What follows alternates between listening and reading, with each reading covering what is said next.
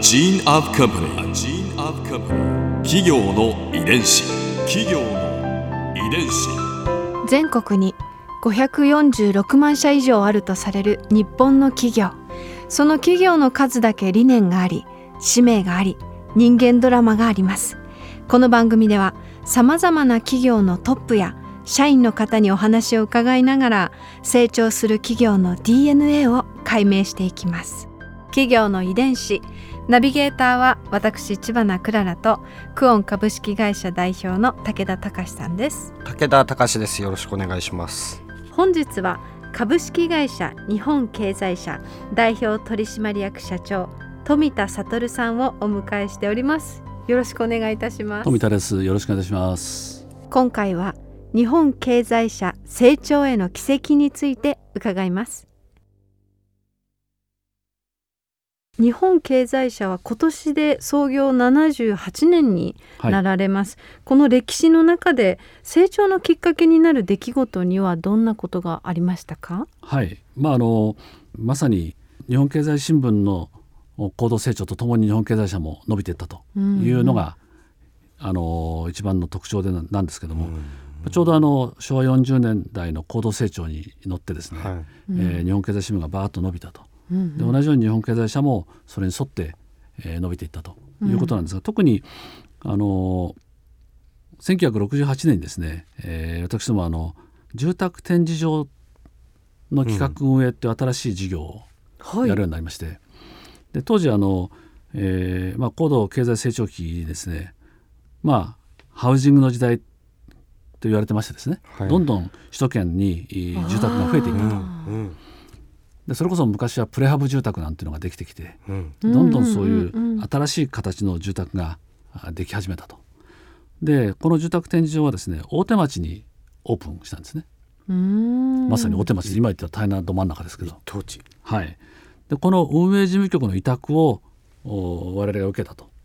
いうところから、あきっかけにしてですね、はい、この事業に乗り出して。で、まあ、今でも東京埼玉千葉新潟等々にそれぞれ地域に根ざした数多くの総合住宅展示場の企画運営を手掛けていると。うんうん、そうなんですね、はい、広告商材を売るだけではないんですね。まああのそこはですね実はあのなんで住宅展示場なのっていう話があろうと思うんですけども、うん、なんか全然違う業界のように感じますけど、うんはい、いや実はあのさっき申し上げたようにあの高度成長期にですね、えー、まあ住宅のある意味では広告をたくさんいただいたんですね。新聞。はい、でその時に、えー、まさに昭和30年に26万戸ぐらいだった住宅の新規着工件数っていうのがですねもうそれこそ45年で148万戸ともうどんどん膨れ上がったんですね。で時代はどんどんもうマイホームブーム、うん、そういう中で新聞広告もですね住宅とか不動産の管理の広告がすごく増えたんです。で当然その中で、えー、新聞広告で紹介されたいろんなハウスメーカーさんのまあ、家。を実際にやっぱり見てみたいと作る前にと。いう当然ニーズが出てきて、でやっぱり家ってやっぱり一生にそう何度も作るもんじゃないので、ね、やっぱり実際のものをこんな買い物ですから、はい、こんなものを見てみたいっていうそういうものを実現する場として住宅展示場っていうのを作ったんですね。まあ、そういう意味ではあの新聞広告とともにその住宅展示場っていうのも我々にとってみると成長していったというのが歴史ですね。すごいですね。草分けなんですね。あのそうですね。関東ではうちが草分けだと思います。企業の遺伝子。新聞広告以外の展開も終わりで、他にはどんなものがありますか？そうですね。あのやっぱり日本経済社の財産といえるものがテレビ東京の報道番組で、えー、日経スペシャル「ガイアの夜明け」という番組があります。でこれがちょうどあの創立60周年を迎えた2002年にですね、うん、あのまあ、日本経済社どうしてもあの新聞の広告を売っていくっていう会社だったんで、うん、もっとやはり成長しているテレビ広告を売ろうよということでテレビ広告の再開発元年っていう当時の社長が位置づけをしたんですね。でこの戦略を進めたのが当時の社長の佐久間俊治さんなんですね。で佐久間さんの時代に、えー、テレビ広告をもっと売っていこうよと。っていう中で、えー、ガヤの夜明けというのは日本経済新聞社とテレビ東京との、まあ、グループ間の協力関係を生かして、うん、日系グループ各社と連携を取って、まあ、日本経済社ならではの独自の手法によって、まあ、新しい番組を作ろうじゃないかということで当時の新聞社あテレビ東京から日本経済社で、えー、3社で、えーまあ、それこそ議論して作った番組と。いうことでですね、うん、面白いですよねガイアの夜明け。そうなんです。なんかワクワクしていつも見ちゃうんです。なんかこう元気をもらえるとまあ、もう日本経済誌にとってはですね初めてのゴールデンタイムの60分のですね、えー、えー、レギュラー番組ということで、はい、あれはあのテレビってちょっと複雑なんですけどもそのガイアの夜明けに出す広告全部をですね、うん、私ども日本経済社が売るということは、うん、その、えー、売上保証しなきゃいけないですねテレビ局に。はあ、そうか。だから 広告がうまく集まらないと赤字になると。枠を買い取るわけですね。そうです。大体この時間帯で、えー、いくらっていうのをテレビ局と握って、うん、それを全部私どもが買い取ると。うん、で、えー、買い取った価格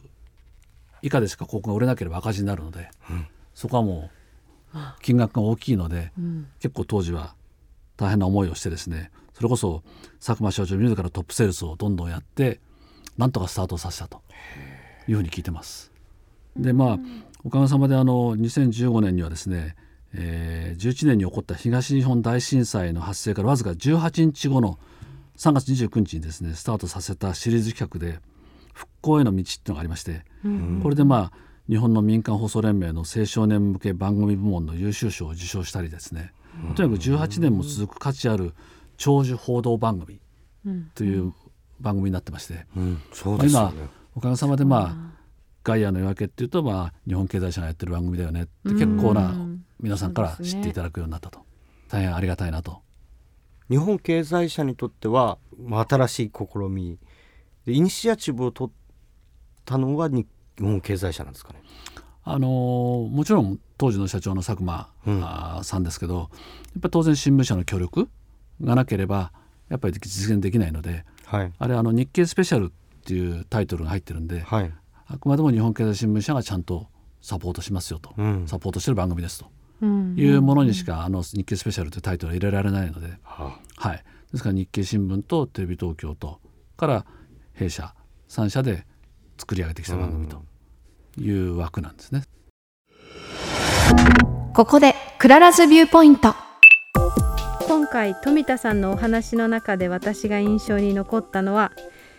日本経済社いろんなビジネスやってまいりました。というお話ですかね。だって広告会社なのに住宅展示場のビジネスを始めたりとかあとは、まあ、テレビ番組をね企画運営したりその「ガイアの夜明け」ってすごくいい番組ですけれど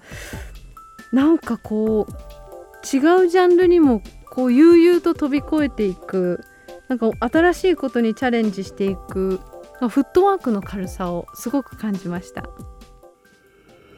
企業遺伝子。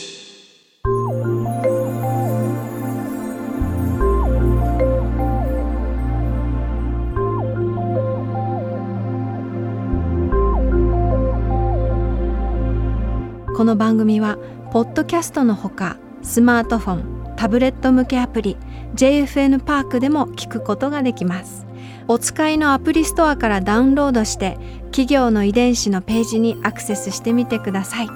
それでは来週もまたお会いしましょう。企業の遺伝子ナビゲーターは私千葉なクララとクオン株式会社代表の武田隆でした。